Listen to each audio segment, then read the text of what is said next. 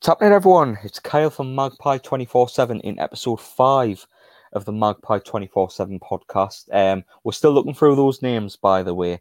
And uh, just as a disclaimer from the last, from part one of Keep Ourselves, if the audio is slightly down, it's because with me, with me laptop, um, I couldn't find my headphones, or at least a pair of headphones I could work.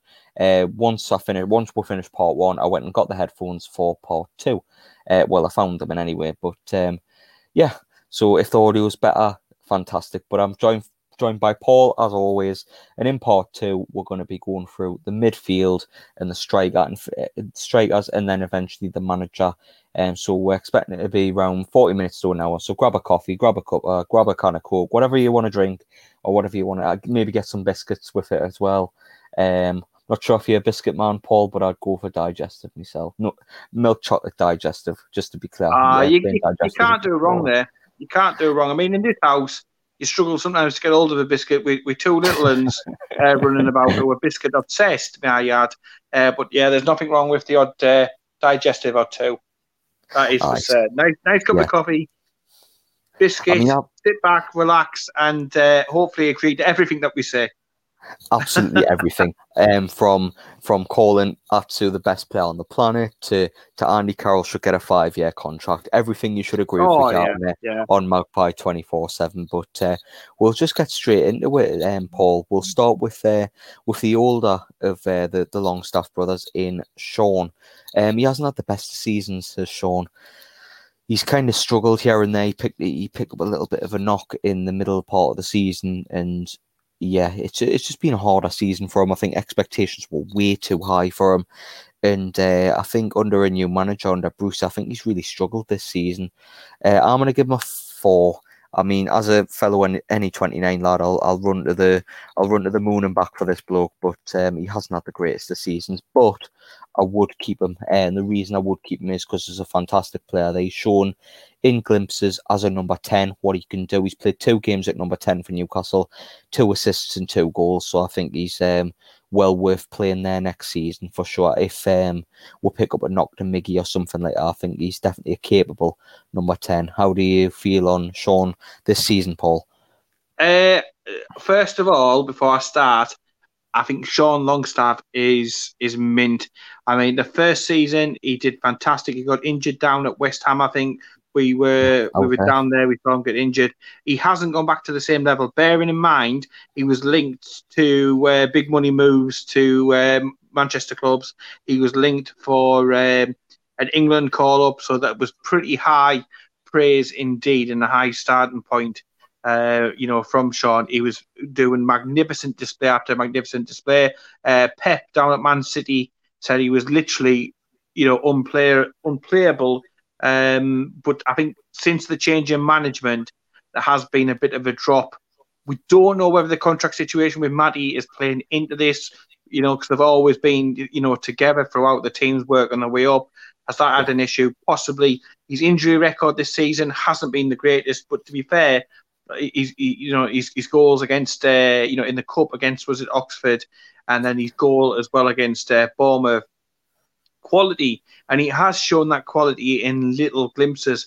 I think four's a little bit harsh on him uh, because he hasn't really had a consistent run, but he's nowhere near what he was before. Last season, you would have been talking about uh, uh, probably an eight out of ten and a definite, definite keep. I still think he's a keep. Uh, I still think he's got a big future on Tyneside. Hopefully, we can get his contract situation sorted out as well. We'll touch on Matty shortly.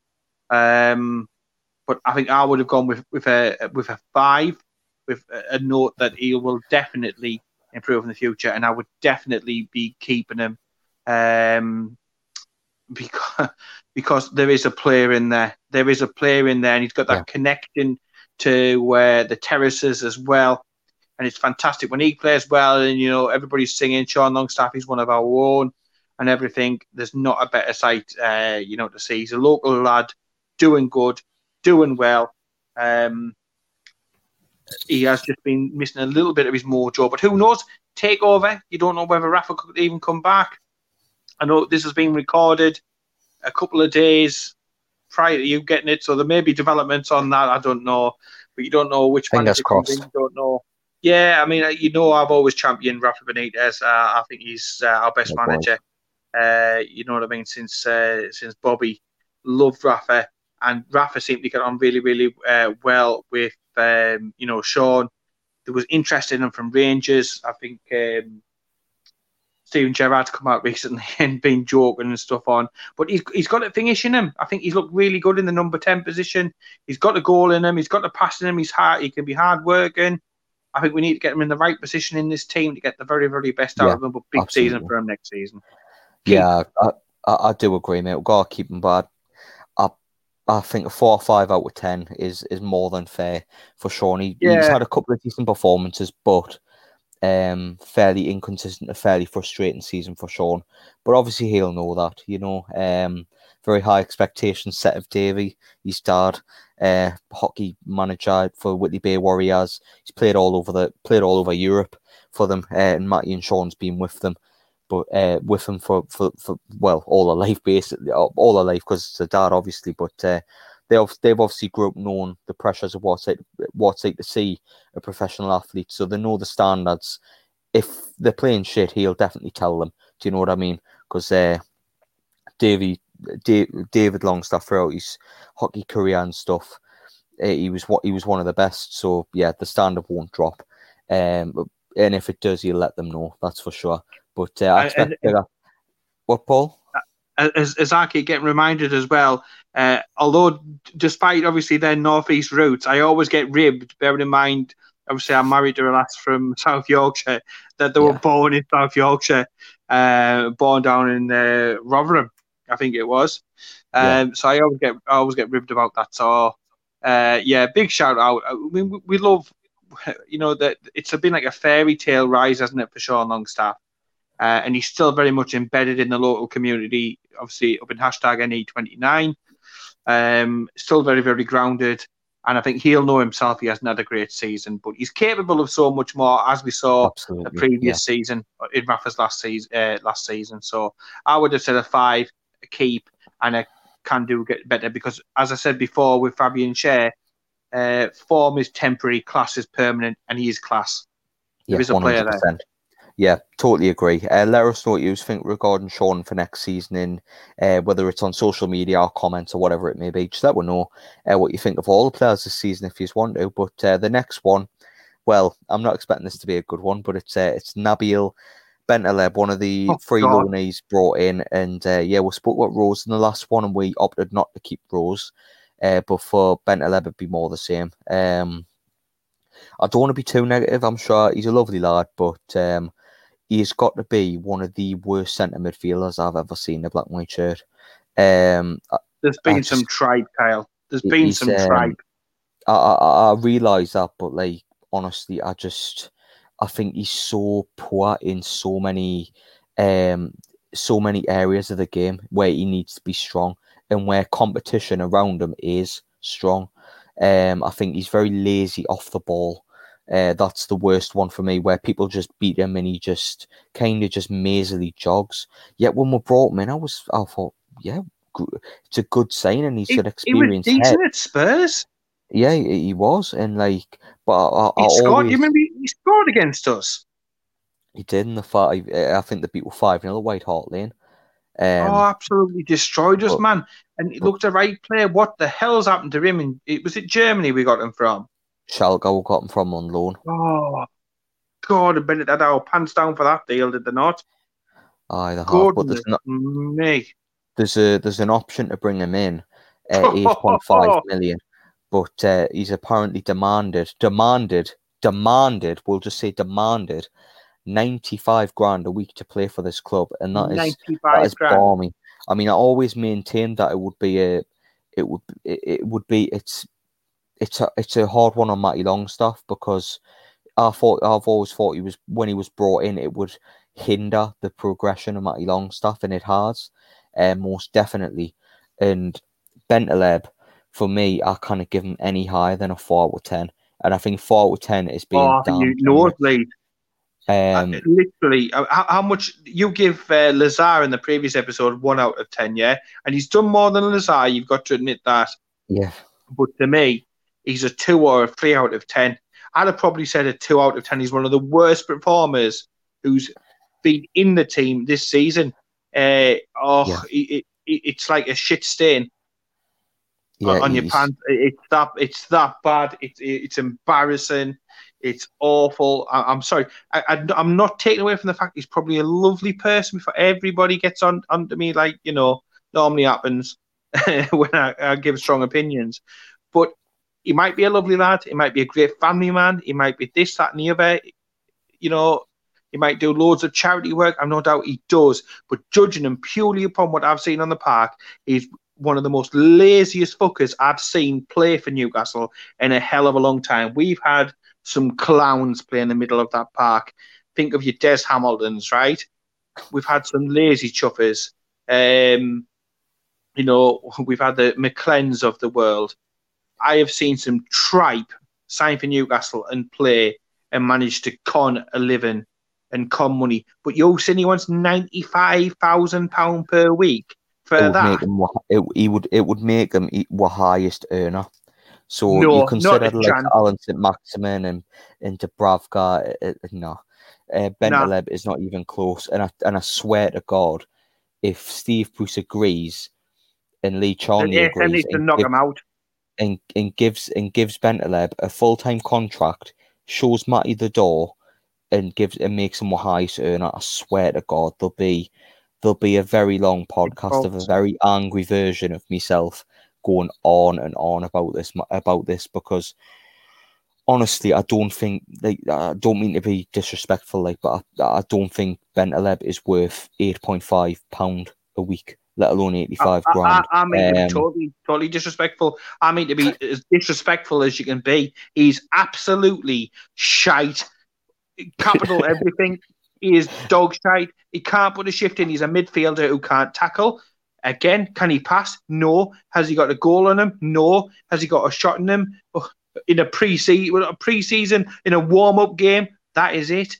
Um, against against no, Newcastle, no. ironically. Yeah, not not not for me. Not for me in a million years. Ninety-five grand, like you say, he's not worth ninety-five pence. I wouldn't have him licking stamps. Nah, nah. Move on to the next one. He's he's useless. Two out of ten, and, and just send back. You wouldn't get any money for him. Send I think we can all. They've had our pants think, down with that.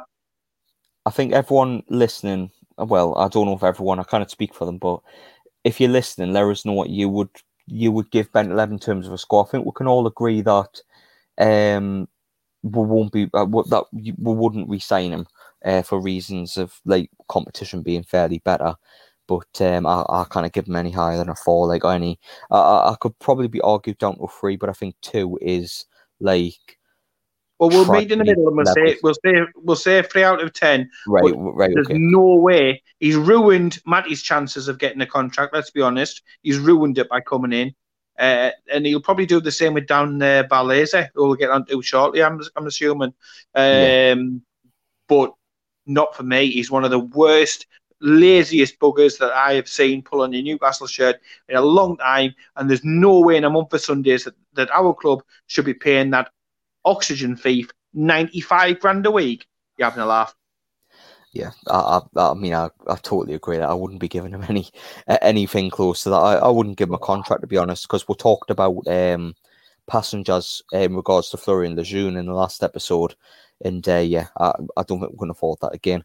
Um, on the next one though, and Jonjo Shelvey, who's actually had a really good season. Uh, he's he's top goal scorer which is a good thing and depressing at the same time with a lowest lowest record in history of a merely six. But he's he's had a good season. He's scored some good goals. He's had some good performances, and it's probably the most consistent he's been since the championship season. Um, many thought he wouldn't be in, in as a Newcastle player, and many thought Fulham when he scored that goal against Fulham that was going to be his last game because many thought Rafa would have stayed on and um, Shelvey would have been out the door. But under West new manager, Bruce, yeah, West Ham won him every season. But um, yeah, it's uh, he's had a good season. I think he's a well worthy uh, seven out of ten for me.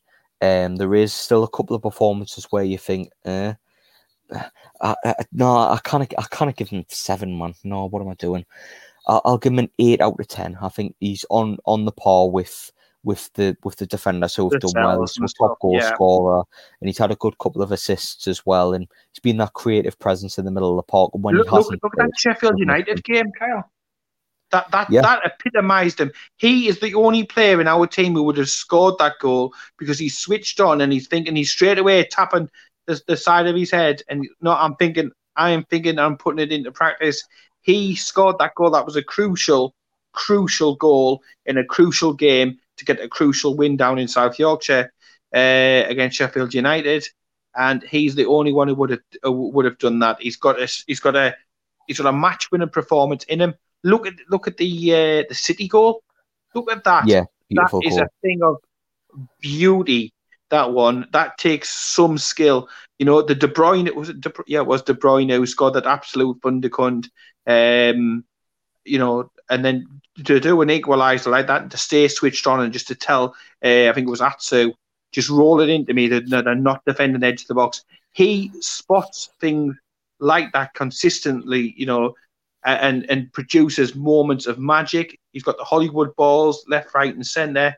We all know the ball is beautiful, um, and he's a he's a great player. I thought he was off, and it just seems he's really flourished un, under the sort of nurturing approach of, of Steve Bruce. Um, he's really benefited from the change of manager. He has, um, and I, I, I would I would have said an eight out of ten. I think he's at least akin to um, uh, Jamal Lascelles, and he's one of the first names on the team sheet. He's scored yeah, goals, some great goals for us, uh, and obviously he's had a few injuries here and there, but he stepped up and he's been captain when he needs to be as well. And again, yeah. model uh, professional on the pitch and off the pitch as well. Yeah, he's. I think he's. I think he's been the biggest. Um, uh, with the way the man management is under Steve Bruce, I think he's profited the most out of any other player under Steve Bruce. So I'd, I'd say I'd say Shelvey eight out of ten, and most definitely after this season keep. keep. But um, yeah, we'll move on to Dan Barlaser now, as you mentioned him before, and um, I think I think with Barlaser, he's had a really good couple of seasons at Rotherham. Actually, no, it was Rotherham, and then before that, I think he was playing. He was playing for someone in League One. I think it was Accrington Stanley, who would a, but um, no, but um, no, he's, he's had a good couple of seasons, and I think he deserves a chance in pre-season to prove his worth. This is I was on about this with Steve Bruce though. Like when we we were confirmed safe after that Sheffield United win, he should have been playing these kids to give them a chance and be like, right, what can you do in the Premier League? Because after that, once you've played them a couple of times and you know what kind of player you've got, you know where to keep them or sell them. So it's all good us talking about. But if we had those performances to go off, we would know what they're like at Premier League level because there was a lot of those games where Newcastle players looked disinterested um, and on the beach, as the phrase would go. There was a lot of players like that. Obviously, there's a couple in the team that aren't like that, like your Matt Ritchies and your Lascelles and, and those type of players that aren't yeah, you're they're not like that, but there there are a couple of there are, there were a couple of players like your Bentalebs we mentioned before, oh. or even um or Joelinton to some to some aspect um towards the end of the season, uh, in particular, where they just didn't look very interested, and it's like, yeah, uh, for me, I, I think Barley's had deserved a chance then. The likes of Young and that also deserved a chance, and the likes of Tom Allan and stuff as well. Um, it was the perfect chance, Kyle. It was. It was. And, uh, because there's no fans in the stadium, like it, it's like it's like uh, putting you dipping your toe into the bath just to see whether it's too hot or if it's just right. It would have been the perfect like halfway house. You've not got intimidating crowds, large crowds, or nothing like that. But it's still a step up in terms of competition against the opposition you're playing against. So it would have been um, a, a progressive, a nice little step up can you do it in um, you know in a Premier League situation? And then you try him as well, obviously this season when hopefully there'll be fans back, and then see whether he can do it week in week out. But it would have been a nice step up, and we could have learned. And I said as well, once we were safe, we should be starting to learn things yeah. about ready for next season. And Bruce, we'll get on to Bruce later, but he didn't take that opportunity to to learn something about his squad. We don't know whether we've got a player there or not, but all I can say is from the people that I know down in Rotherham, they speak very, very highly of him. Again, fantastic professional, good guy, does lots for their charitable causes and stuff down there around the club, and they're very much a community club, Rotherham. I know I've, I've, I've managed teams on Rotherham's pitch actually, um, so I know they do a lot in the community and a lot of good stuff. Uh, on the park, he said he's been literally the player to watch. Um, you know, the fantastic stadium that they've got down there, the New York Stadium, good training facilities and stuff like that. Long gone are the days when they used to play over the road at uh. Um, and the stadium used to be pretty crap, to be honest. Uh, but everybody I've spoke to has said, you know, he's ready for at least the championship, if not the Premier League. So uh, yeah, like you said, big pre-season ahead of him. Get him in, see what he can do. We could have done this and learned a, bit, a little bit more about him at the end of last season. Bruce didn't take the um, the chance, and, and now we've got to do it in pre-season. But I think he, he's he's been decent. It's hard to give him a score because obviously he's been down at Rotherham, but he's yeah. a definite keep. He's a definite keep. I mean, he'd be a non-applicable, and then um, keep. Yeah, I would agree. Uh, so we'll just give him a non non applicable. If you want to give him a score in the comments, give him a score. Um, why not?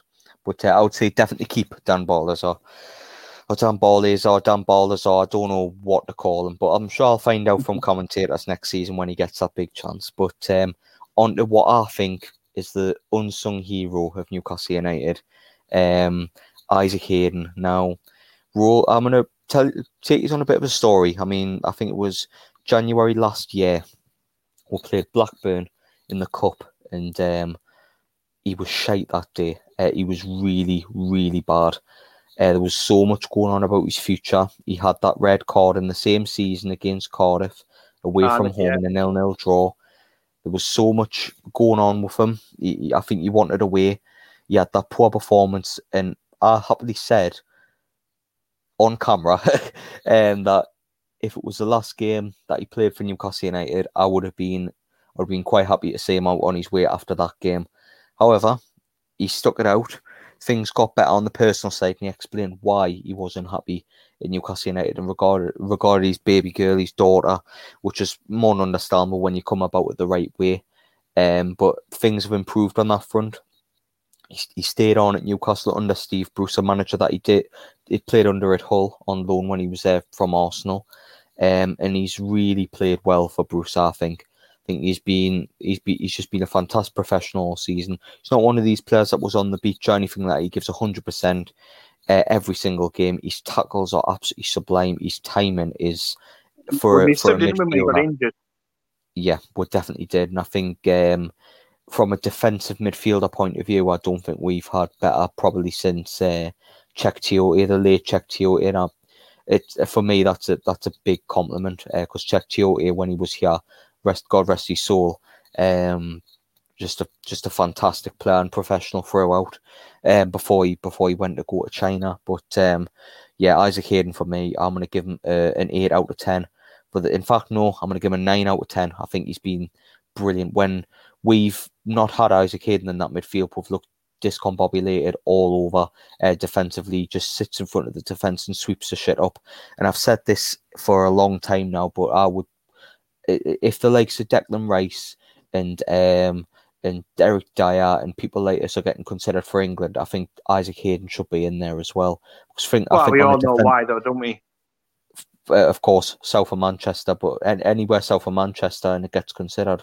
But um, no, in all, in all seriousness, I think Hayden on a defend on the defensive side of the game, where I think England do need a bit of protection in front of the defence because you've got Rice, who's more of a technical midfielder, uh, can obviously play defensively as well, but I don't think as well.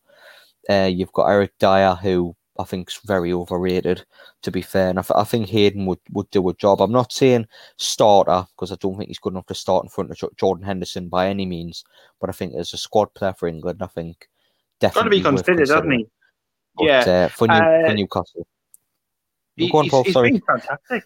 He's, he's, he's been fantastic. I, I remember that game very, very well.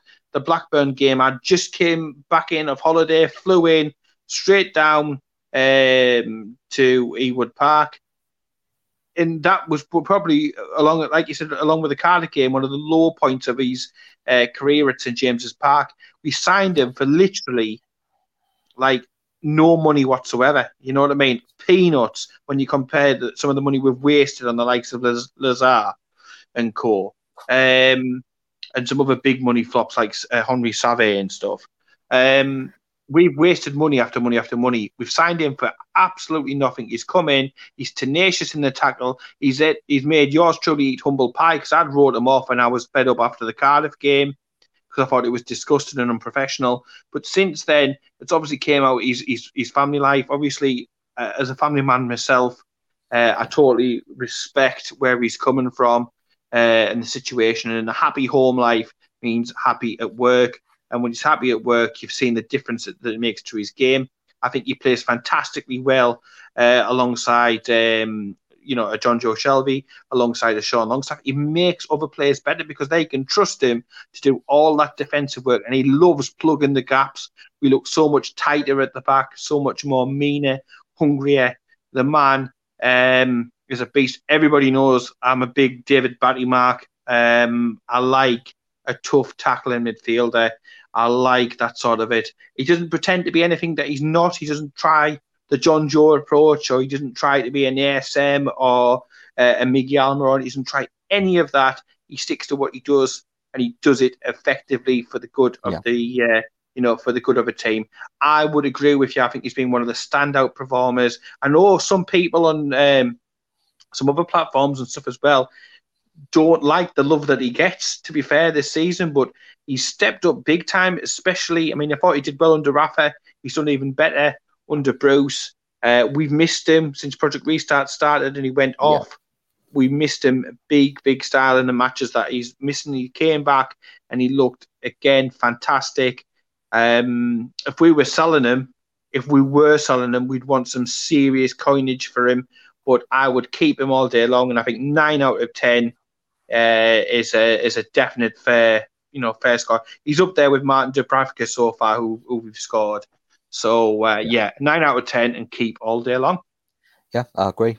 Keep it in a nine out of ten. Let us know what you let us know what you think.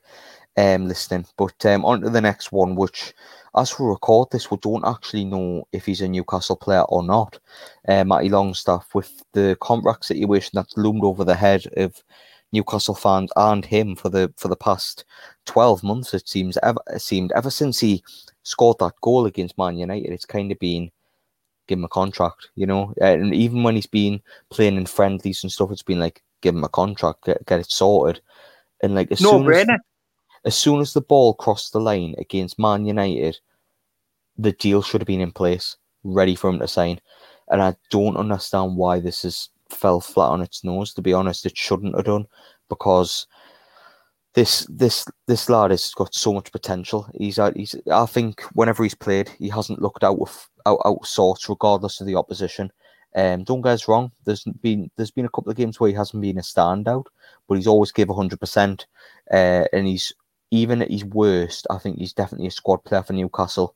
Um, I would have him take the place of Bentaleb next season um, and, and keep ahead of him. For definite, I wouldn't have Bentaleb anywhere near the first team, as I explained earlier, um, or anywhere near the club. But um, yeah, Matty for me is a, has a lot of potential. He's brilliant next to Sean in the midfield. Um, and for me, we need to keep this lad. I know this this po- podcast will probably come out, and he's probably and he's and the deal's probably Signed already been settled whether he's away, where he's at Udinese or flipping Watford or wherever he's gone. But um, there's a lot of potential in that kid. He outruns everybody.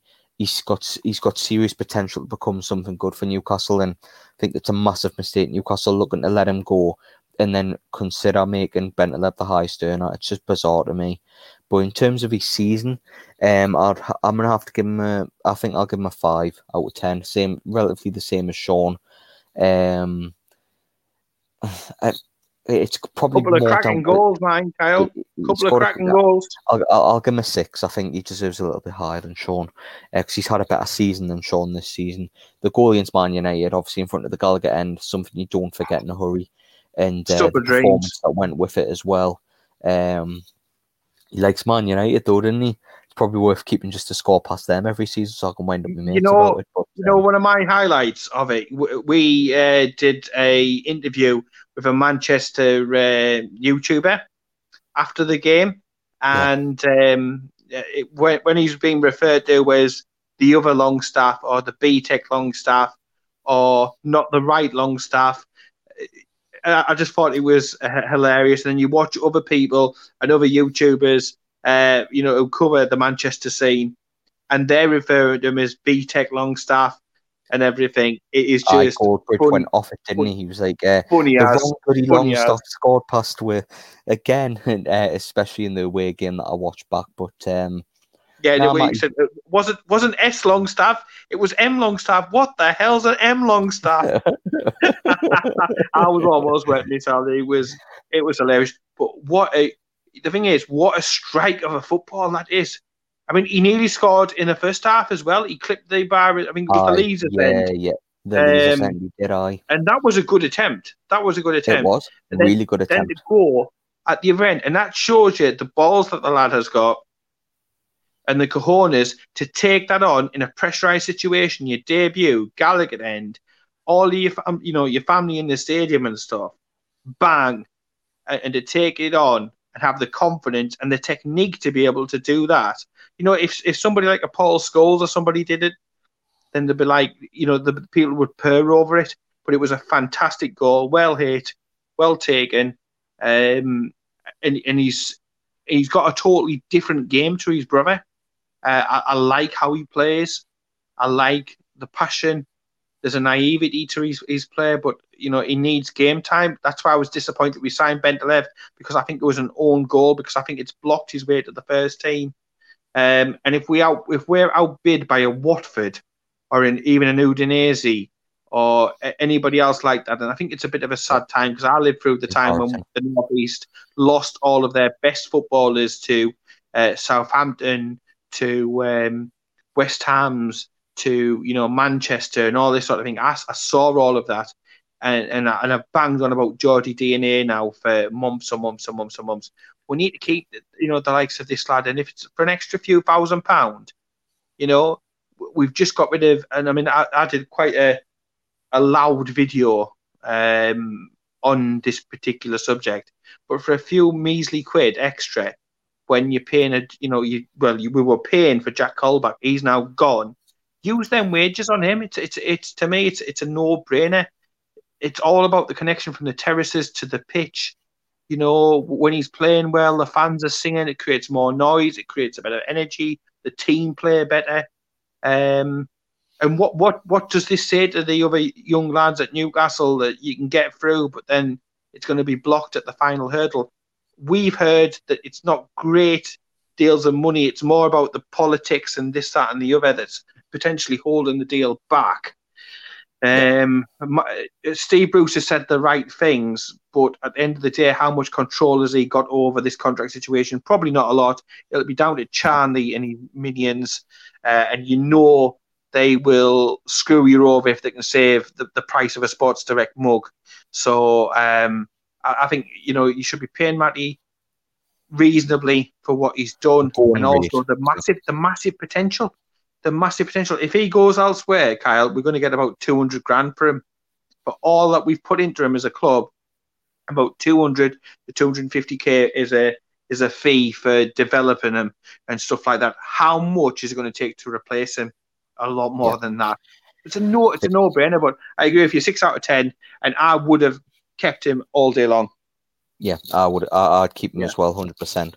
Just that connection, mate, as you, you touched on before. Um, he actually lifted the entire camp last season because we hadn't won since the Tottenham game. We'd just been battered, and I mean battered off Leicester the week before. The the season was a dire straits. We're in the bottom three, and Matty Longstaff stepped up on his Premier League debut and scored, um, and it lifted everything. It lifted the season, lifted the fan base that were getting starting to get really frustrated with Steve Bruce, and yeah, Matt, Matty deserves so the much better. on it. He's got a yeah. pair of cojones, no doubt about it. Because you talk about pressure. I'm telling you something, right? If that ball's coming to me and it's played over in the middle of the pitch from where he was, you would have shit your pants. I don't care who you are. You've got to be well, well, well up there, like an Alan Shearer nerves of steel, to be able to say, I want to hit this. And for that technique alone, now if you can eke more of that technique out of that lad and nurture him and bring him in and take him out and look after him and develop him bit by bit, then you're going to have a player there. It's worth the gamble of a 200, uh, you know, 250,000 pound payment now is to see what player you could get for the, you know, in the future. Because either either he, he's a he's a first teamer for us, and in that case it's great. Or if he wasn't to be up to the standard, you'd still sell him on for more than that in the future. So it's a no brainer. But the love that the fans have got for him, the connection again, another local lad. It's all about getting local lads into the team, and it's like a local dad, lad does well as well. I just think it's yeah. a massive own goal by the club if we let this lad slip through the net, and it looks as if we have because he's out of contract as we record this right now. Yeah, spot on. Six out of ten. Yeah, six out of ten, and keep way both agree on that one. But we're going to yeah, move to the last yeah. centre midfielder, and it's kind of just the forgotten man, uh, Henri Saivet. I know we've mentioned him briefly, but um, yeah, he's still on the books at Newcastle, and I don't know how. Well, I, I do want to get talking about the wingers, so so for me, um, non applicable since he only played in Turkey at the early part of the season and sell immediately because Steve McClaren bought him in. Can you believe that Steve McClaren brought this lad? And we had Steve McClaren was our manager nearly four years ago, and he, his last signing is still here. It's crazy, man. Absolutely mental. It's, um, it's another, it's another Lazaar though, Kyle. It's another case of Newcastle wasting money when we haven't got money to bloody waste in the first place. He's a not applicable. He, he's a sell because we should never have bought him in the first place even Mr. Mag- Mr. Magoo would have said, "No, I'm sorry, like we're going to take a pass on this uh, this Galar." I know people bang on about, "Oh, the West Ham uh, goal," but he gave a goal away in that game as well, so he was only cancelling out what he bloody did. He's useless. Uh, he's another one. He's up there with Jack Colback and the like. Waste of money, um, no talent, shouldn't be at our club, and it's embarrassing that Steve McClaren's last signing is still at the bloody club. Um, inept inept, not even in the 25. Goodness me, oxygen thief. yeah, just shit, just pure shit. Yeah, but we'll move on shit. to the wingers. And well, Paul, I'll, I'm just going to give you the floor with this one. I'll let you, I'll let you mark them. I'll let you see if we sell them because I'll just, I'll, I'll just therefore Elaine and agree. I don't have the, I don't have the bottle to disagree with you on this subject, but that subject is uh, it's Christian Atsu. So I'll give you the floor, mate. Take it away. Oh dear, where do we start with him? Right, I, I, will put a little caveat in first of all because people say this every time when you mention Christian Atsu. He's a lovely lad who does lots of fantastic work back in his home country. I do not doubt that he is a lovely bloke and a lovely lad off off the pitch. But when I'm sitting there travelling to I don't know Nottingham Forest away in a cup, or when I'm sitting there watching him play away uh, was it a World where he looks like he's walking around the pitch walking his dog. And I've travelled all this way and I'm stressed and I'm tired and this, that, and the other. And I see somebody who looks as if he couldn't be more, he could be less interested if he tried. I know he's got his, his couple of assists, and I know it was a good pass for Joelinton down at the Spurs' uh, new stadium and all of that sort of thing. I, I get it. There is assists, yeah. But to me, he's a footballer who can't really score goals in the Premier League. Again, he can't tackle. He's not physical enough. He hasn't got the pace, the trickery, or anything to be able to go past people and create. So, what does he offer? I want some. I want more ASM and less Atsu. Um, I've spoken about Atsu umpteen times. I just think, yeah, thanks for your contribution in the championship, but he's not Premier League quality. You can see that by the fact he's gone from A to B and now he's at Z and he's gone probably around the alphabet about 14 times. He's not good enough. He's not a footballer. He looks so disinterested. And I'm sure it was uh, against Wolves, and we were right near the pitch uh, pitch side. And I'm sitting there, uh, and, and he's literally just he's letting somebody run past him, and he's like his head down, and he stopped running. I, I just shouted, I said, "Come on, you lazy bastard! Put a shift in. It's the least that I expect." The thing is, I can take getting de- defeats I can yeah. take the being better players and this, that, and the other. But when you're not putting in the graft, I have got a major, major issue with somebody who I think is a bit of a lazy bastard. I think he's a lovely lad off the pitch, but I think on the pitch he is absolutely fucking useless. He is up there just slightly better than Bentaleb. That is the level that we're talking about. Now, he's got to be one of the lowest scored on, on this. I can't give him um, the the lowest of low because he does have these couple of assists that people want to sort of put a t-shirt on and give me. But he's got five assists. He's got five assists. I don't care. I'll never be he in the Christian Atsu fan he club. He's got he's got three three assists. Three assists, does he? Yeah. yeah well, well the, I was notably territory there with. with um, two of his assists were layoffs. The layoff to Jetro Willems against Liverpool, uh, the layoff to Jonjo Shelvey against Man City, and then uh, the setup. He's actually his first and only proper assist of the season, which was Tottenham away, uh, which was actually a really good ball. But um, it was a really good ball. It was, and, and for that reason, I'd, I'd, probably maybe give a two or a three.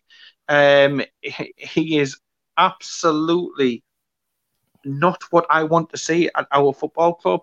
He, he, he's, he's talentless.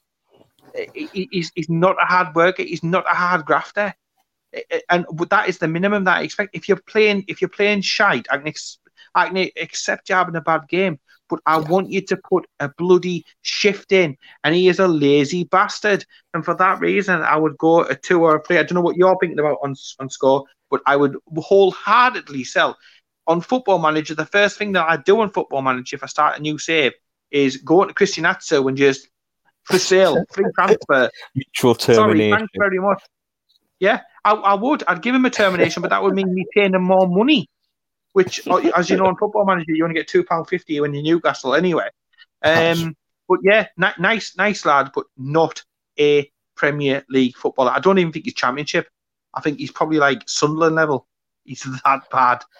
Well, Let him have him, go, down, go down the A19. I would give him a free for his free assists. Um, but I would sell straight away. I think he should have been let go in the January when all the championship were after him. Um, and he wanted just, to stay.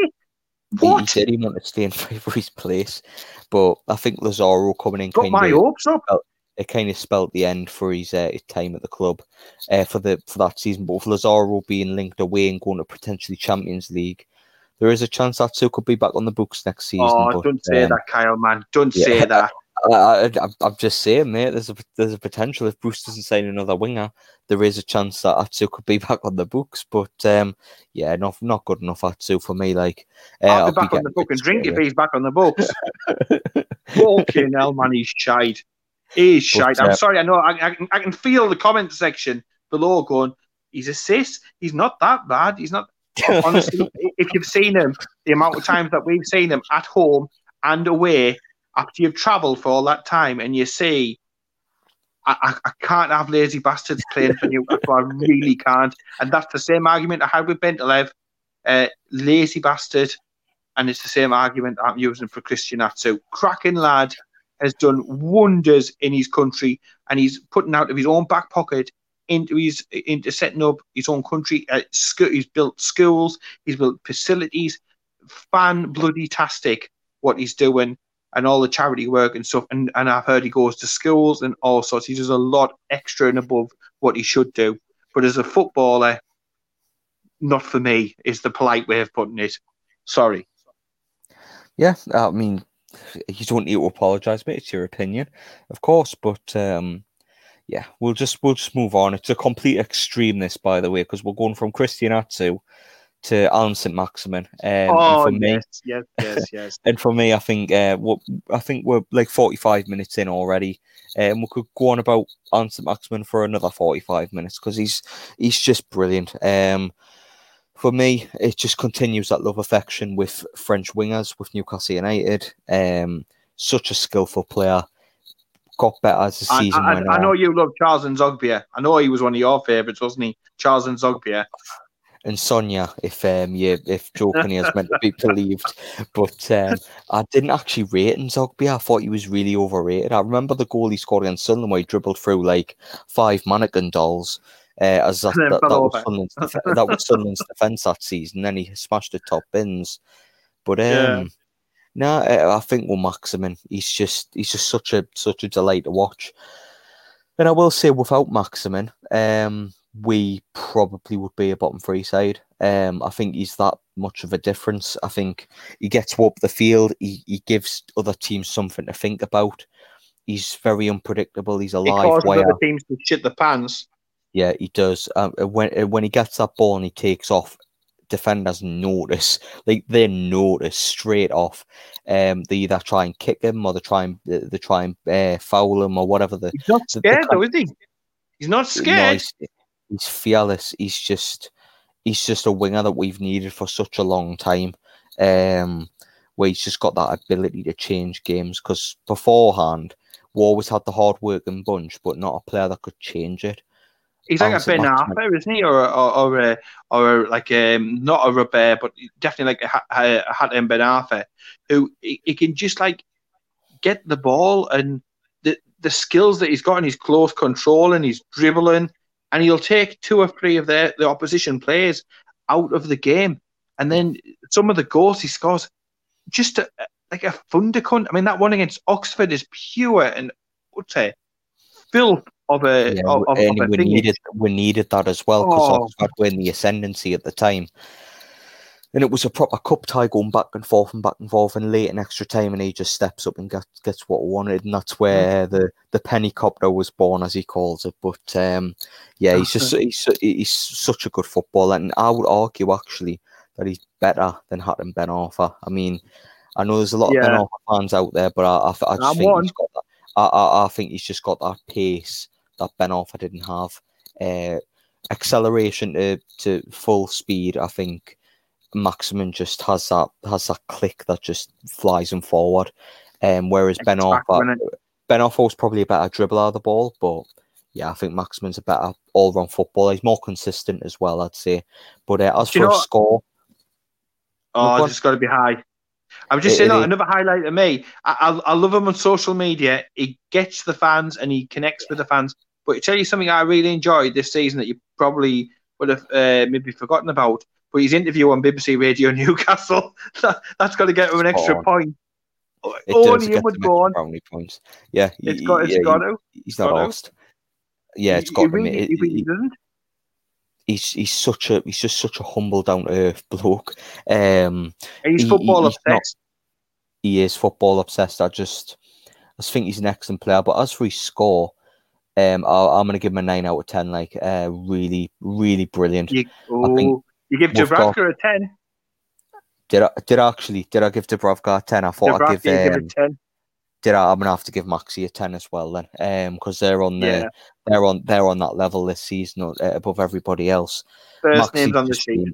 Yeah, um, I, I, I do love Maxi. Like I hope we can keep ahead of him for the long term because that he's just a just an utter maverick. He's just just just brilliant. He's live wire as I said before brilliant with a brilliant with a football at his feet, and I think the best is yet to come with him. Yeah, uh, just a fantastic talent. Just just whilst you're on, if there's anybody from Wolves listening, uh, just do me a favour, will you please, and uh, just go and fuck the hell right off because you can keep your hands off him. Like, no, you can go and sign Henri Saivet or somebody like that off us, but we're not letting Allan Saint-Maximin go. Um, somebody asked me this: How much would you sell ASM for? And I simply said I wouldn't sell him. I would there wouldn't be a price you could put on his head.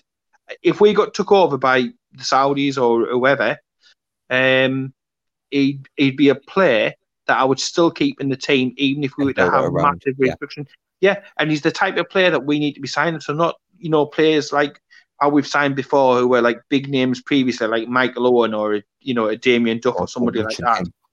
I don't know, but I much prefer to sign hungry, young, exciting flair players like that. It gets your ass off the seat every single every single time. You don't know what he's going to do. The opposition don't know what he's going to do. I mean, look at the run against Bournemouth where he was dinking and and and, and chinking and dancing and skills, and he takes the piss as well. And I love that. I love that fact that he's he's good enough, and the attitude. It all just comes together. Just uh, uh, it's a gift that just keeps on giving Everything yeah. he does is pure entertainment. is pure box office, and he puts uh, asses on seats at St James's Park. There's no doubt about it, and we look nowhere near as good without him. But uh, ten out of ten, and keep all day long. You can stick your money up your ass balls. Yeah, and if we got taken over, I swear to God, I think the first player we should go after is Wolves' right midfielder, Adama Traore. Because could you imagine Maximin on one side oh, and Traore in the other? I think I think the defenders of any opposition team would collectively shit, shit themselves, to be honest. But um, you would. That, that's, you me, would. that's me personally. But um, 10 out of 10 for Maxi and uh, keep for yeah. sure. But uh, that's one extreme from Christian Atsu to, to the man that is Allan St. Maximin. But uh, on to the, the next one. And the next one, Paul, is Miggy Almiron. Um, a lad I've always stuck with throughout the season, um, even when he wasn't scoring and that kind of loomed over his head of oh, when, you're gonna get, when, when you're going to get that goal. But he always worked hard. He always gave everything. And when he when he scored, he couldn't stop. To be fair, and I think he went on to score like um, I think it was seven or eight goals in like 20 games. So that's a great return for a player of his caliber, especially. So yeah, I, am gonna give. I'm just gonna come out with it and say um, an an eight out of ten. I think he was fairly solid throughout the season. There was a couple of games where he did go missing, but I think with the way Bruce set up his sets up his teams towards the end, it Miggy suffered a little bit. Mm. So how many me, minutes has he played, Kyle? He's played. He's played a lot of minutes. He, he never got any time off, did he? And look at no. that goal. I mean, look at that goal against was it Bournemouth, where he just yeah, like inside the foot, oh, beautiful. Literally uh, un, unfiltered filth of a goal is that. Uh, beautiful, beautiful goal, start to finish. One of my favourites from the season. I, I know, as you have, have championed Mickey all the all the time. We saw him play in the Copa America as a number ten. We said he needs to be given a, a chance. He needs to be given a chance. He's given a chance in that position, given a little bit of a license to be able to move about and stuff. Play him in his right position, and you get results. Yes, he's had a couple of uh, negative games, but I would say that's more because Bruce has literally wanted him for every second possible available. There's been no rotation with the lad at all. Love him to bits. The, the lads over Atlanta still message about him now, um, and there's still mega eyes from over there about him. He has been a fantastic signing, worth every single penny. I love his smile, his energy, and compare him to an Atsu. Even if he doesn't have a great game, he works away, he tracks back, he's trying to tackle, he's trying to make things happen. And when we play well, he's inevitably involved. He might win a free kick, he might have an assist, he might score a goal, he might win, you know, whatever else or he gets the ball and he moves it from defence all the way up to the attacking third ever ever so quickly and he and he and he draws maybe two defenders out which creates space for other people. So he's involved in so much of the goals and good stuff that Newcastle score. Um, I, I, I love him to bits. Absolutely love him to bits. Definitely an 8 out of 10 I'd be pushing even towards a 9 but I think I think fair to say 8 out of 10 across the whole season. But some of the goals that that lad has scored uh, have been a, a pleasure, and, and some of the, the play and stuff. And I'm I'm buzzing, and I was buzzing when he scored that first goal. Um, and but yeah, goals like Bournemouth, absolutely explicit, yeah. over eighteen yeah, stuff. Brilliant, yeah, absolutely fantastic, mate. He's been all season. Um, I'll definitely keep him, keep, and then eight out of ten. Uh, we'll move on to. Yeah the next one, which is Matt Ritchie, uh, he spent most of the season injured because that dirty bastard Choudhury with that awful tackle, which never got a red card. And Fucking I still coward. don't know this. I still don't know to this day how it wasn't a red card. It was absolutely despicable. And I think if we if uh, that was given as a red, we would have went through that night as well uh, against Leicester at home because we were the better side. Go uh, yeah, had the most chances. Costa points that little that little piece of shit. I'm telling you something. I was I was furious. I, I was so wanting him to uh, to get some get to get back fit and to get some retribution on that absolute uh, slime ball. It was un- un- untrue. He's um he's a piece of work game that Choudhury, and um, he needs teaching a lesson. Uh, he needs knocked down a peg or two, like. But uh, yeah. I'll just I'll just correct you, Paul. It was that it cost with the, the the round two of the cup, not points.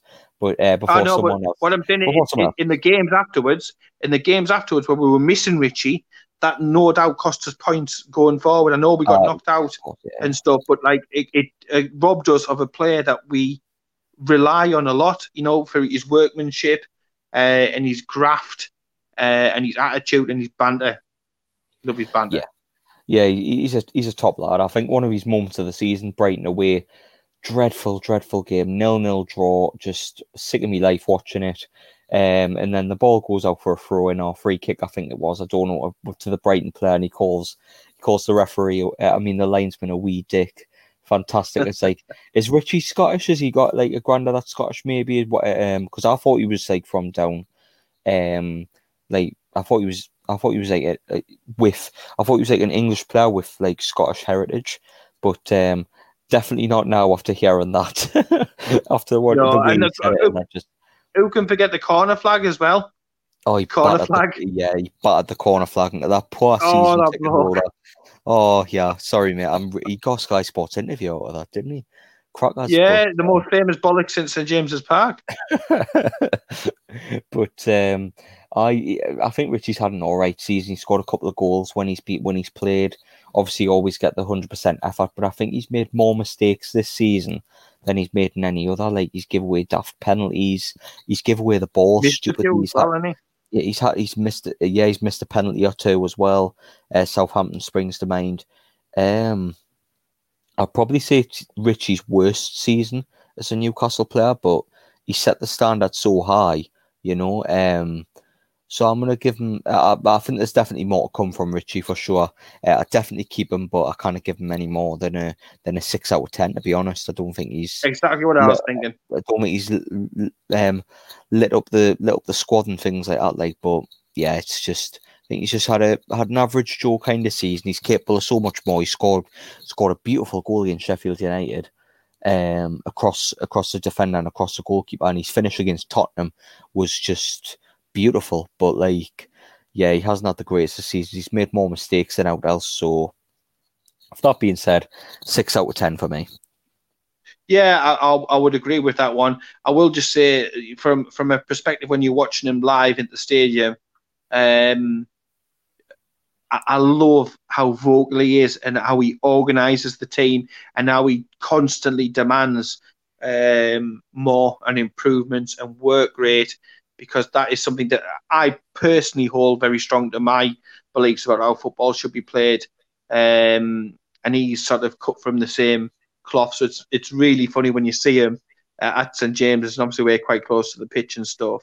Um, and you hear him barking. Or if you're watching him, obviously when there's no fans in, and you hear him talking to his teammates and stuff like that, and the banter. Um, he, he's he's like a great you know a great lad, but judging it purely on, on the football on the pitch, I think you've been very fair with the score. But of course, you'd keep him. He's a model model professional, and he's a he's a captain, not officially, but he's a captain in how he um, how he works and how he operates and how he you know critiques and works with others in the team. He's a fantastic player, and no doubt we missed him badly because of that uh, slimy piece of uh, chicken shit, uh, you know, down at Leicester. Totally. Yeah, for sure. Yeah. But um, we're going on to the last of the three loanees now. Um, Valentino Lazaro, and obviously we spoke about before that he's probably out the door, which might lead us to get more of a chance. Uh, so, regardless of what we say in this uh, podcast, it's more than likely he's going to be away in anyway because he's been linked with other other teams. And to be fair, since he joined, his agent has been counting him uh, left, right, and centre anyway. So to be it's be it's been coming. This it's not it's not um it's not it's not a shock, is it? It's no not a shock, but no. um it's been a shame for Lazaro. I'll first and foremost five out of ten. Um, but I think it could have been higher if he got given more of an opportunity. Um, I think he only had two or three starts. I've said this for a while now. I think there was a, a deal in place where he couldn't play over a certain amount of minutes, um, and anything over yeah, that there was, there was extra payments in place with Inter Milan, and we, we just couldn't go over their minutes. And it's a shame because he was good enough to start every game when the likes of Joelinton that were playing, and you think, well, could you move move it around a little bit, play Lazaro on the right, and and and, and move it around a bit to, to, get um get Joelinton out of there and play Lazaro instead? Because I think connecting with Miggy and Allan Saint-Maximin in particular, I think it'd be fantastic. But it's a five out of ten on the basis that we could have seen a lot more and it could have been a lot higher of a score. Um, it was clear as day there was no intention to pay 20 million for this lad, even though it was a, a, an agreed fee if we wanted to uh, want to access it. But it's a shame because I think I, I, I think raw, he's been. Yeah, yeah. I, I think the raw ingredients are there, Kyle. Uh, he, he's he's got pace, he's got tricks, he's got some skills. Um, I think he's got a goal in him. I mean, he was, I think he was fortunate to score against West Brom. I, I really do. Um, but he's, he's one of them players that when we were safe, Bruce should have looked at a little bit more, given more of an opportunity to. We didn't, which makes you think um, that he's perhaps has got something written into his contract, and Bruce was very much aware that it was a large part of his potential um, you know transfer budget as, yeah. as you were. But um, yeah, unfortunate. I think he will go on and he will do well, and he's supposedly going to a Champions League club. But I think you, you can't score much more than a five based upon the limited impact that he's uh, been afforded. But how much is that is down to him? How much is down to Bruce? How much is down to opportunities? Did he work well? Did he train well? Um, I, I, I don't know. I just think we've not seen everything of this lad, you know, at, at, at the moment. I wish him well. Um, and I feel a little bit disappointed that we haven't seen, you know, more more of him because yeah. I want to see less Christian Atsu as well. So anything that uh, helps that is also a good thing. Uh, but yeah, he's going to need to be replaced, Kyle. But uh, I'd I'd have personally would have seen if we could have got him out on a on another loan deal. I'd have kept him um, and had a had a season to see what he's like and really integrate him into the squad and uh, yeah, and, and, and try to work with him. But uh, nah, Steve Steve Bruce has clearly not seen enough to uh, to float his boat, and he's let him go back to uh, to Italy, where he's yeah. going to be there for probably not much longer because he's going to be shipped out again. Well, speaking of not much longer, um, on to the next player, Muto. Uh, just to just to say though, I would have kept Lazaro in the team uh, along with Paul, and obviously five out of ten I went with. Yeah. Um, but on to on to Muto, um, the forgotten, forgotten, forgotten man. Um, I mean, this lad, I don't know what it is, but since we're saying him, he just has not been in the squad at all. It's been a, it's been a long couple of years for Yoshinori Muto. It all started so well because in Bruce's first game, I think, or second friendly, he scored, and uh, it was like, oh well, maybe Muto's going to play, and then he didn't play, and it's like the poor lad. He hasn't. He's never had a run in the team since he signed. People still no, don't not, know not if he's any good or not. It's like exactly because you could question if he played up front every game instead of uh, Joelinton? Would he score more goals than Joelinton? Would he have done better than Gayle towards the end of the season if he had played? We just don't know. He never got a a run of more than two starts in the team under Rafa, and he hasn't had it under Bruce either. So, so again, you don't know what he's like on the training pitch, and this is what is my worry with the lad. Uh, I've said all along, I, I, I think he should have been given a much bigger chance when we were safe when we were safe. Again, why aren't we trying to learn things ready for next season? It's like I, I don't know what, what he's done. As as is he a bit greedy with the old food? Has he nicked some of Rafa's paella? Has he stolen Steve Bruce's bacon sandwiches? Uh, has he insulted the, the, wives or something like that? I just I just don't get it.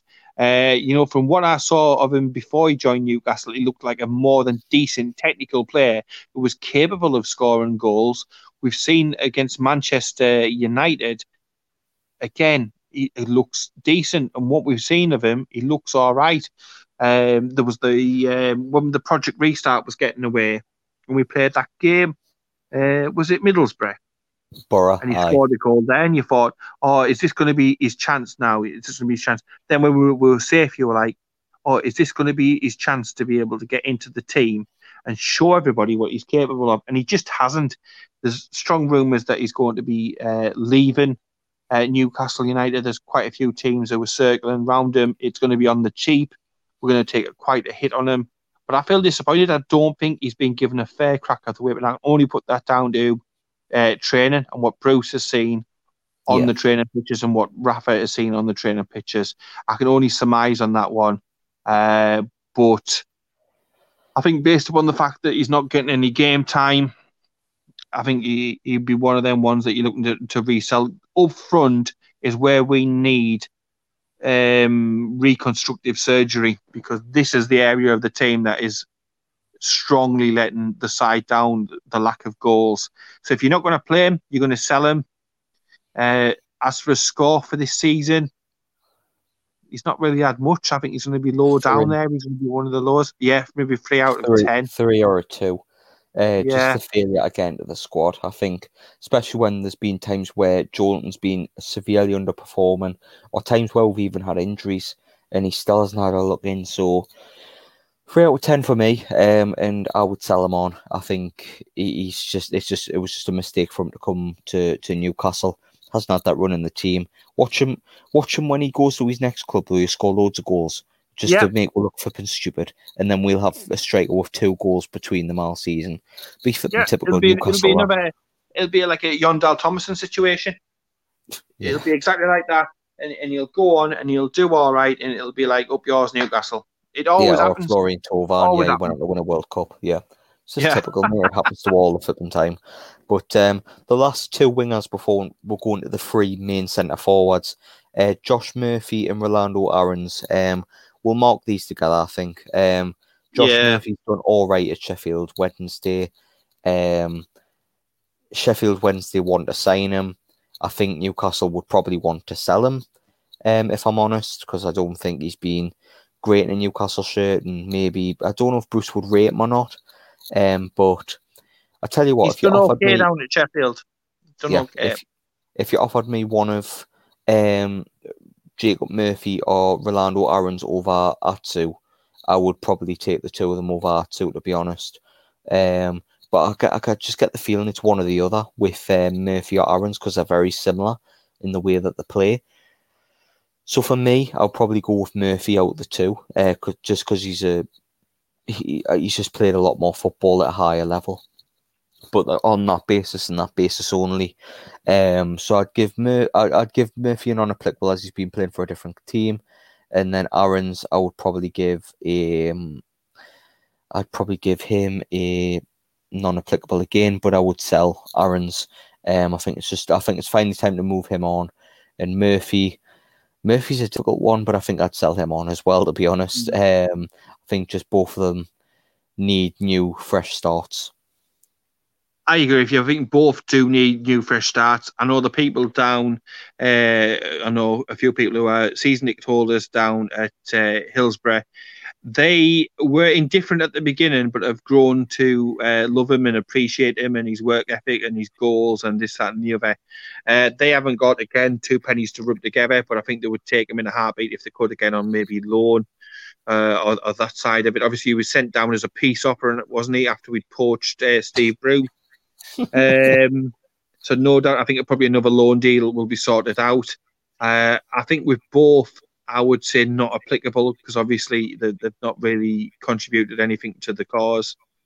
Um, and I would sell sell both because realistically, I don't think they're going to get into the first team. I think when Murphy's been at Newcastle, he's not looked at all the Premier League player. Uh, I think we possibly could have signed the wrong Murphy at at, at, at uh, you know, at, at the wrong time. Um, but I think championship is possibly their level, like another top end championship type one. Same sort of argument we said with Carl Darlow. Um, again, good professional, not said a bad word about Newcastle, not put a foot uh, wrong when he's been down in Sheffield. Again, off the pitch, done lots of fantastic things for their uh, charity, gone to the local schools, done all of those, you know, good, great things up and above beyond what they are obliged to do. But um, is he good enough for a Premier League player week in week out? I would say no. Aarons again, and it's with regret. Uh, to be honest, I say it with both of these because Aarons burst onto the scene, and I was like, "Whoa!" I remember. yeah, could be Yeah. You know what I mean? This could be a this could be a player. This, you know, it could be our version of a of a Sterling or somebody like that. You know what I mean? Uh, a lot was expected of him, but there's been issues off the field a lot of the time, from what I'm led to believe, what I see in the press. I don't know how much that has affected him when it's come to, to the football, but he's had yeah. loans at Wycombe. He went up to Scotland, didn't he? As he went well. to Slavia Prague as well. He went to yeah went all the way out to Slovenia. He went way, well out the way. Well wide, and exactly. So that, that that tells you a lot that you need to know. I mean, he went down to, to, to Division Three at one point, and we all know about Division Three, don't we? And what's down there. Um, so I would, yeah, not applicable, and I would sell both. Sadly, it is a, a, sad one. I just don't think the quality is there. I know that Murphy's a big Newcastle fan, him and his brother, uh, but sometimes yeah. you've got to make football decisions, and I would, I would yeah. yeah, yeah, for sure, totally agree. Um, yeah, I've, uh, yeah, I've already marked them both. It's fine. But on to the last three, uh, on to the last three players, which is a straight, and then we'll cover Steve Bruce. The first one being Andy Carroll. Um, Andy Carroll for me. Um, I do agree with what Matt Let- Letitia said. You know, PR stunt to kind of bring him in, but yeah. um, to be honest, when he's when he's played and when he can stay fit, there's always a good option there. And Andy Carroll, always a good option.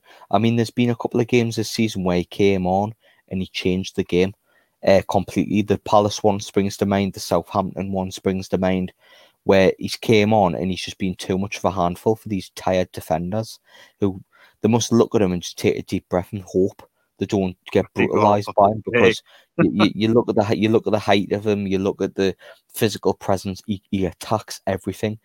It's just refs are against him though, Kyle. If you notice, he only has to fart in the penalty box, and the opposition get straight away a, a free kick, and that must be so frustrating because you can see the look on his face. Sometimes he's like, "Fuck me, man! I've done now. I've just breathed. I've just fucking farted or something like that in the box, and you've blown your whistle, you useless galah." Um, and that is that is difficult, but he's a striker, Kyle, who's scored no goals this season. And we're going to get on to Joelinton shortly. But yes, he's got the assists and stuff like that. And he, causes um, issues in, in the opposition penalty box and, and panic in the opposition penalty box. And there's there's nobody, I suppose, better than that. But he hasn't scored any goals. He hasn't even come close to scoring any goals, and he's spent more time injured than even Dwight Gayle. Uh, so it's a lot of time injured. That's going to knock his score down. The lack of goals is going to knock his his uh, score down because he's yeah. brought in as a striker. I, I, agree. I think it was a publicity stunt. It was easy because it's just a, a, pay as you play deal, and he hasn't bloody played much, so we haven't paid much. So it's a cheap option which suits Newcastle fine. I was surprised we give him another contract. Um, personally, I wasn't actually. I thought I, I thought it made sense for them to do so because obviously it would it saves them forking out 20 million on another striker, which we need to do it anyway, but um, probably saves them buying uh, only needing to buy one instead of two. It's a sticky plaster to me. Andy Carroll's a sticky plaster on a, a very large wound.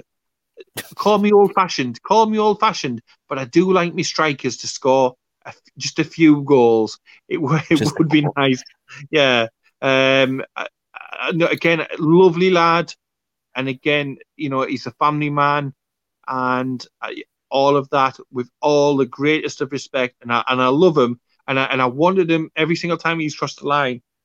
He's come on. I'm, I was desperate to get him to score goals. Come on, just get a header in, uh, out. But he, I don't know. He's just. I think his body's telling him that his time is pretty much up. Uh, but we we have signed him up. He is going to get another year. He is going to get another crack at it but um, he, he spends more time injured than, than Dwight Gayle. Uh, and yeah. I just don't think we can afford to carry passengers. In an ideal world, we should be able to replace Andy Carroll with another another striker who can score goals, yeah. who can work hard. But I've no doubt he's a very committed professional, uh, local lad, um, and all of that, and a great lad and a great character by all you know reports but great character and this, that, and the other doesn't bang in ten to fifteen goals. That's that's my problem with Andy Carroll. it is an it is an issue. Like, but I'm gonna give him a four out of ten. I think for the season, yeah, and then right. I'll say I'll say keep. But um, onto the onto probably the most controversial one of the list.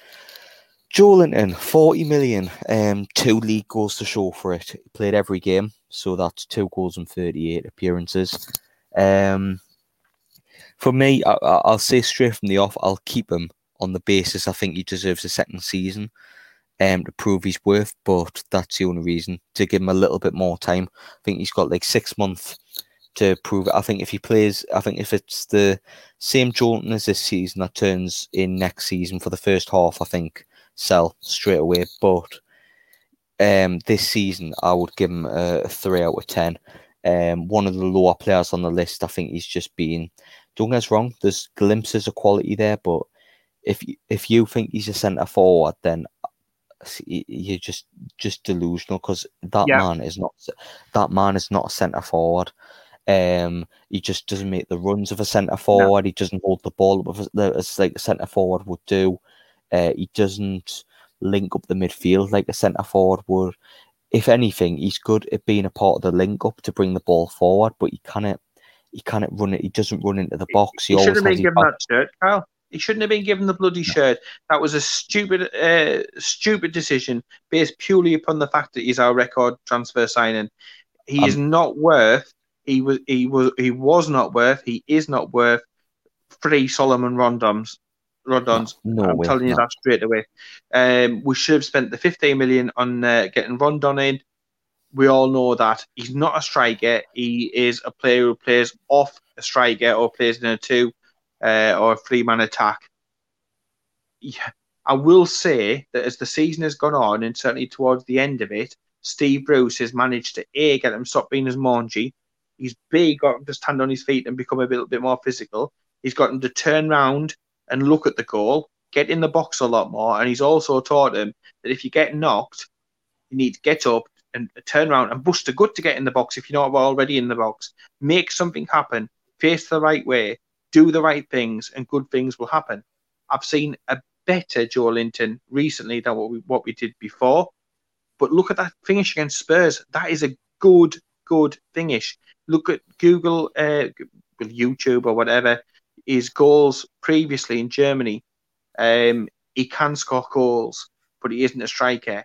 Uh, again, I agree with you. He's got to be given up this next season. He's gone from Brazil to Germany to England, different cultures we've got to give him that extra time. Think of the likes yeah. of Thauvin and stuff like that.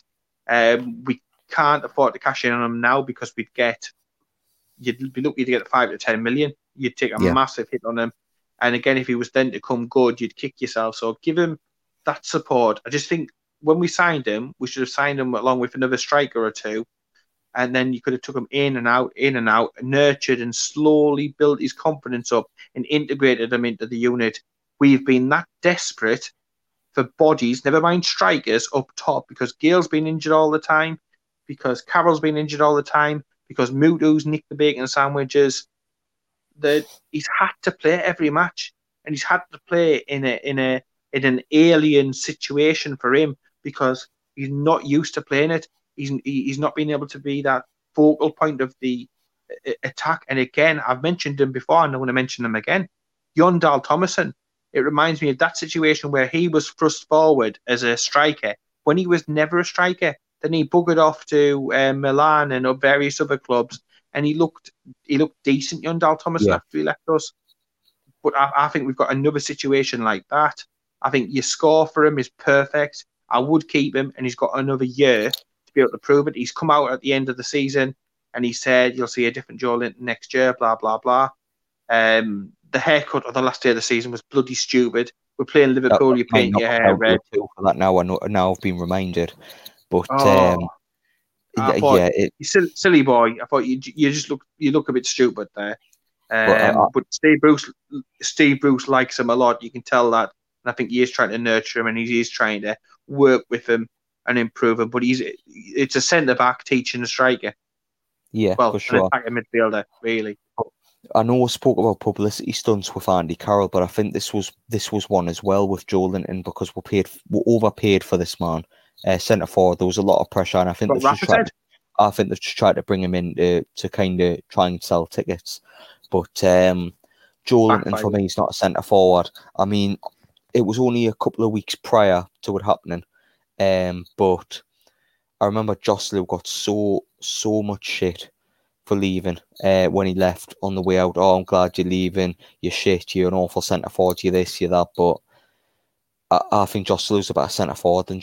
Uh, I think Joselu's a better centre forward than Joelinton. Um, at least he knew how to link up with midfielders and knew little things like holding up the ball and winning the ball in the air. He's more of a striker than what Joelinton is, and I, I know Joelinton's having to be taught it. He's yeah, having to be uh, taught it. He's he's learning on the job. Is Joelinton? Now, I think Joelinton deserves um the, a little bit more time, and he deserves that. He deserves to, to, to learn to learn on the job a bit more. But we'll, I think it's the second season we're going to have to start seeing some some improvements. Yeah. And I think I don't think it's just scoring goals. I think it's linking up with the midfield and things like that. Because I think if we could see that and see a progression in him, I don't think there'll be as many people on his back. But it's a big, big season for uh, for and for sure. He's he's a good athlete, but I don't know if he's a good footballer, and that's surprising. Saying like where he's from in Brazil, obviously a very football mad country but he just doesn't seem to have the football intelligence levels. And that's not being condescending or rude or anything, but if you watch him live in the flesh at St James's or away from home, sometimes you just think if you had that football nous about you, then you would get yourselves into you know better situations. Do you need to be told that you need to get in the box to score goals because that's where most of your goals are going to come from? Um, you know, I just think I, I can see small little green shoots of recovery, and I hope that continues because he's going to need a lot more than little green shoots next season because fans will start getting on, on, on his back and stuff like that. Um, and, and I want I want to support the lad, and I do anytime, any place, even when Christian Atsu crosses the line, I might be a bit frustrated and stuff, but I'll still cheer on anybody who's wearing that shirt with that badge on all of the time. And I'm again, Joelinton, if one go, one or two goes in off his ass, one goes in off the back of his head, I'll still cheer and celebrate. Of course, I will. Um, but he has had a disappointing season based upon the money we spent and the expectations that we had. Even his name was perfect for you know Joelinton for scoring yeah. and stuff like that. But it was stupid again. Another daft publicity stunt to give him the number nine shirt. Should never have had the number nine shirt. It would have took a lot of pressure off his back. But uh, a good finish against Spurs. Can we see a bit more of that? Um, we yeah. need to, or otherwise it'll be uh, cheerio, adios when it comes to the end of next season, whether we stay up, go down, or taking over, or, or whatever. Um, but yeah, I'm I'm sad. I'm sad for him, but uh, he has another opportunity to turn it around, but he needs to grasp it. Yeah, for sure, mate. Um, so Jordan's a keep, but three out of ten. Very poor season. Yeah. And on to the last outfield player that we're going to cover in this today. Um, so if you're still with just for sticking with we ah, you doing, uh, end, end on Dwight Gayle. Now Dwight Gayle had Finally. a poor, poor first half of the season, mostly injured and uh, in and out with, uh, off the bench and not really making any impacts. And he had this game against Wolves away from home, where he linked up with Miggy beautifully to score to for me to score his goal, and then he got injured, and he was out the squad again until Project Restart, or Southampton and Burnley came, came back in before the lockdown, and uh, um, I'd say since the restart, during like the restart, he's probably our best player. Um, I hate to admit that, man, because I've given him shit, but he, he was probably our best player. He scored what five, five goals, four five goals in that time. Uh, he looked very good in connecting with the likes of Maximin, Almiron, and just it, it was the closest we had to a centre forward this season. So I think on the basis of that, I'll give Gayle a six out of ten for sure. Um, really good end of the season, and I think Fada played in the four two three one all season with Maximin and stuff around him. From the start of the season to the end, I think he would have scored over 10 15 goals, yeah. and he would have been it would have been probably giving him a nine, maybe even eight nines and tens, um, if he was playing it's up all about keeping like that. But uh, it's a case of keeping him fit. One and two, just just keeping that consistency because Gayle, if he does leave in the summer, which I, I still think he will, by the way, at least he ends no like at least he ends showing the Dwight Gayle that we fell in love with in the championship and not the one that kind of st- st- stayed with when kind of just hovered around like a like a smelly flipping like a smell just hovered around like a smell towards the end. But no he scored a couple of goals. Remind who, who he actually is and uh, if if he does leave from that this point on then yeah, I wish him nothing but the best because he's he's yeah. done well for Newcastle in the Championship and late in this season. But um, yeah, I think yeah, I think you, you're right. I think with Gayle, I think it is a case of sell. Um, if he is, if if Bruce says he's one number two striker next season because we're bringing in another centre forward, then okay, no bother, I'll stick with Gayle. But I think if we can maybe prize a Callum Wilson in a swap deal or something like that, that's something we should be pursuing. Um, but yeah, I think I think with Gayle is six out of ten, but I would be I'd, I'd, be looking to sell him in a deal to try and bring a Callum Wilson or a Josh King to Newcastle, maybe from. I mean that makes a, a, lot a lot of sense. To be fair, Kyle, uh, I think it makes a lot of sense. His form at the beginning of the season, it was like a um, it was like a fart in a lift. It was that bad. It stung. Um, the lad got injured and then injured again, and then from the conversations I've had with people who know uh, certain people at the training ground, they say, you know, he was complaining about injuries. He was sent away for scans, this, that, and the other. Nothing was there. He was still complaining. Um, I think the suggestion is he's a little bit of a hypochondriac. Uh, it sometimes is in his head as opposed to an actual physical injury and stuff. But there's no doubt when he when he plays out of the strikers that we've got, if you give him two, three, four chances, he'll score one or two goals. Um, yeah. He's, he's, he's not like a machine, one chance, one goal, like like a Shearer. But give him a couple of chances and he, and he will notch. It's just a case of frustratingly keeping him fit. He did fantastic for us in the championship. The writing was on the wall when we swapped him for Rondon that season. He's come back in and he's probably a little bit miffed that we got rid of him and now we think, well, you know, I'm, I'm a sloppy seconds type thing. Um, you know, and I've already said I, I would have I would have swapped him straight away for Rondon. I'd have sent him back down again this season. Uh, if there's a chance, if there's a chance to get the Callum Wilson in and, and do a bit of a deal involving Dwight Gayle going down, us getting Callum Wilson and obviously sending some cash down, then I would do that. But uh, there's no doubt that Dwight Gayle we saw right at the end of the season, some good, nice finishes in. He's ended up with a flurry he's, he's you know we, we, would thank him for all that he's done for the done done for the club. He's always going to have that label of is he championship or premiership quality. Um, but certainly, I think from from a chances perspective, he's currently our best striker. But as I said before, the the goal scoring area of the pitch needs some serious, serious work because we can't afford to be going into a season only scoring 30 odd goals because it puts Again. such a, a, pressure on your your defense to keep clean sheets, goals win games, goals get your points on the board, and goals will push us upwards in the league table. Goals will give us a chance in cup competitions because uh, you know there's been times when we've we've played quite well, but we haven't been able to stick the ball in the net. We've gone in trailing or level at half time when we could have been in, into a lead. Um, so I mean, I'd I'd love to bring a Callum Wilson in. I really, really would. So, yeah, it would be a case personally of saying thank you, Dwight, but it's it's time to move on. Yeah, um, I, I mean, let, let us know what you think of Gayle. Um, I'm not, I'm not, I don't know whether it would be a controversial one or not to keep ahead of him. Um, but on to the last one now, and I can imagine this is last the this, this is this is the big one. And the manager Steve Bruce, he's been in the job over a year now, believe it or not. But um, yeah, it's it's been it's been a weird season because if you look at it on the surface, right, and we'll finish we'll finish roughly mid table, quarter final of the FA Cup. Not bad, right? And it's probably worthy of a maybe seven or even eight out of ten if you look at um, look at the season. But look, just look at it on the surface and oh yeah, he's came in, they were expect to get relegated, and oh well, would they didn't, and he steadied the ship. And if you believe all these pundits and TV companies and whatnot and whatnot, he should be one of the managers of the season because he's been magnificent according to them all. But um, yeah, if you look, if you delve deep, and when he first took over, um, what a shoddy start of the season. We got that win at Tottenham. We didn't take advantage of it. Um, it took a couple of weeks again to get traction.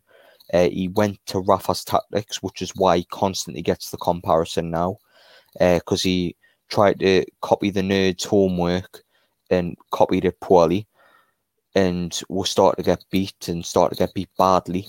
So he changed it again to 4 2 3 1. It worked in little bits against him, had some amazing performances. Um, but if you do look deep, some great moments in this season. Don't get us wrong, Tottenham away, um, I would hold up there one of the best days of my life. But um, it's been a frustrating slog of a season. Um, there's been some games some football's been dross, it? It, it has. Uh, just there's just been some some games where I've just wanted to dive headfirst into like into me wall. Um, it's just been really frustrating. Like the good moments the euphoric moments this season have been brilliant, but the bad moments, Leicester away, Leicester at home. Um, he's been a lucky so, lad. He's been a lucky lad, Kyle. If you look at it, look at some of the games like Everton away. We deserved jack shit from that game. Yeah, we were nothing. disgusting for 92 minutes, and then it was a freak result. The Chelsea game, nil nil, uh, literally gra- smash and grab raid. And then you look yeah. at some of the other games, like was it Burnley at home and stuff like that, when they just yeah. literally dross. The football has been dross, but you can't deny that he's come in and done better than we expected. We thought we'd be whipping boys in the league and we'd probably get relegated after coming in and replacing Rafa. It was an unenvious task to replace Rafa, and he's come in and he's come in with a dignity, which is above and you know above and beyond him. Come in with with a, a dignity He's done better than what we thought. Um, he steadied the ship, done all right, but some of the football has been awful at the end of the day.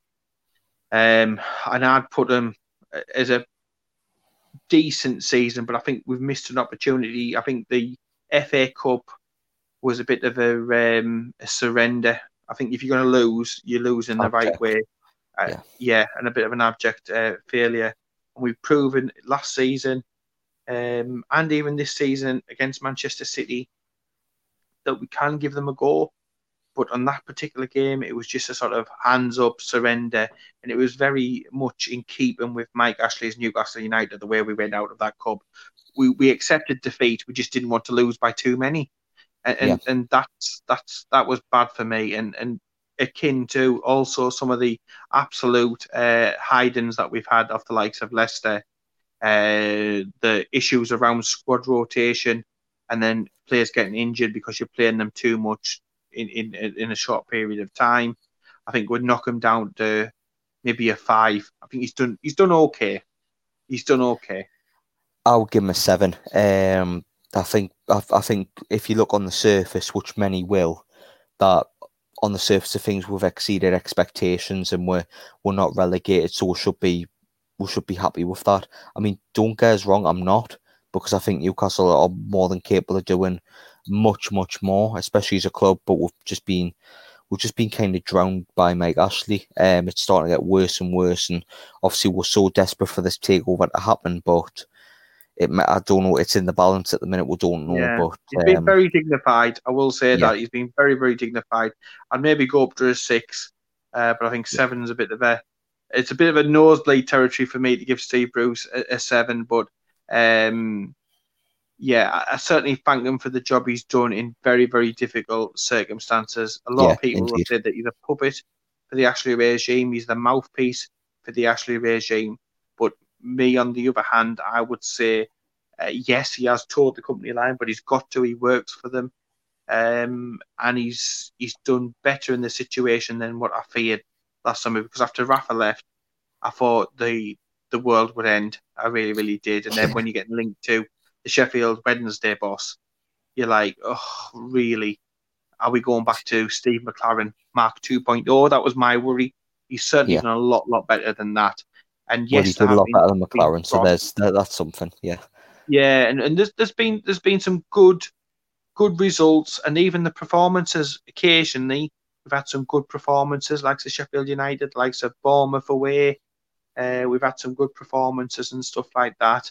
But yeah, there are still question marks. I'd have given a five or a six. You'd have said seven. Um, but, but yeah, I think he's done a he's done decent, hasn't he? Better on the surface of things, yeah, but there's been a there is a couple of major questions regarding him, like squad rotation. Does he know his best yeah. team?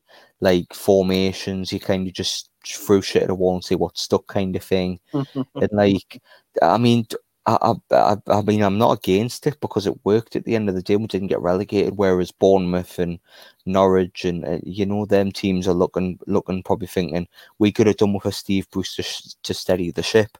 But um, yeah, I think done better than Eddie Howe, wasn't he? Done better than he, Eddie Howe.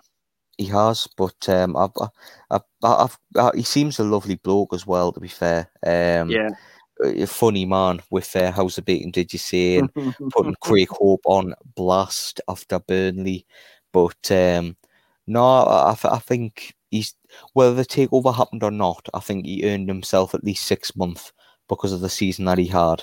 Um, he, I mean, I've always said he isn't the man to take what the next level, but he is. He he just deserve a chance to to try and do that. But for me, there is a couple. He's a Lee Charnley appointment.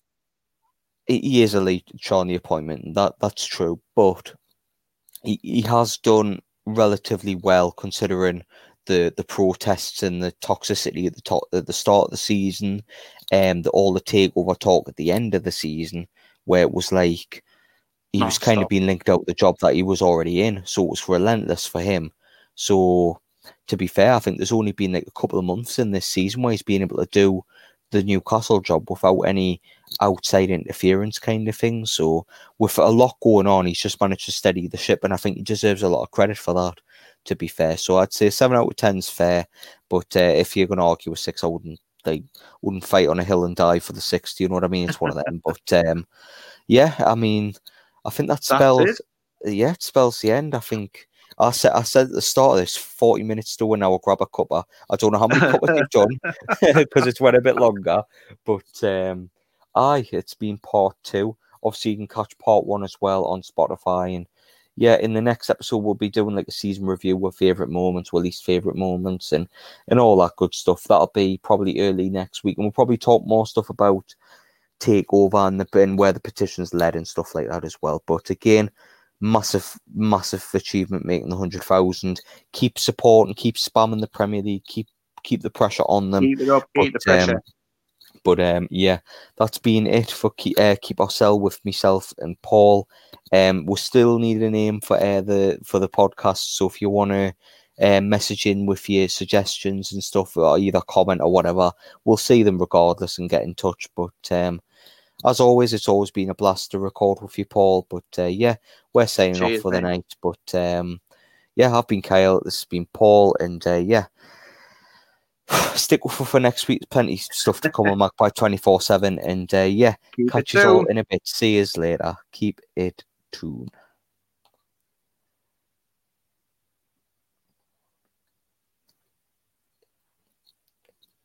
Okay, it's um, it's still going.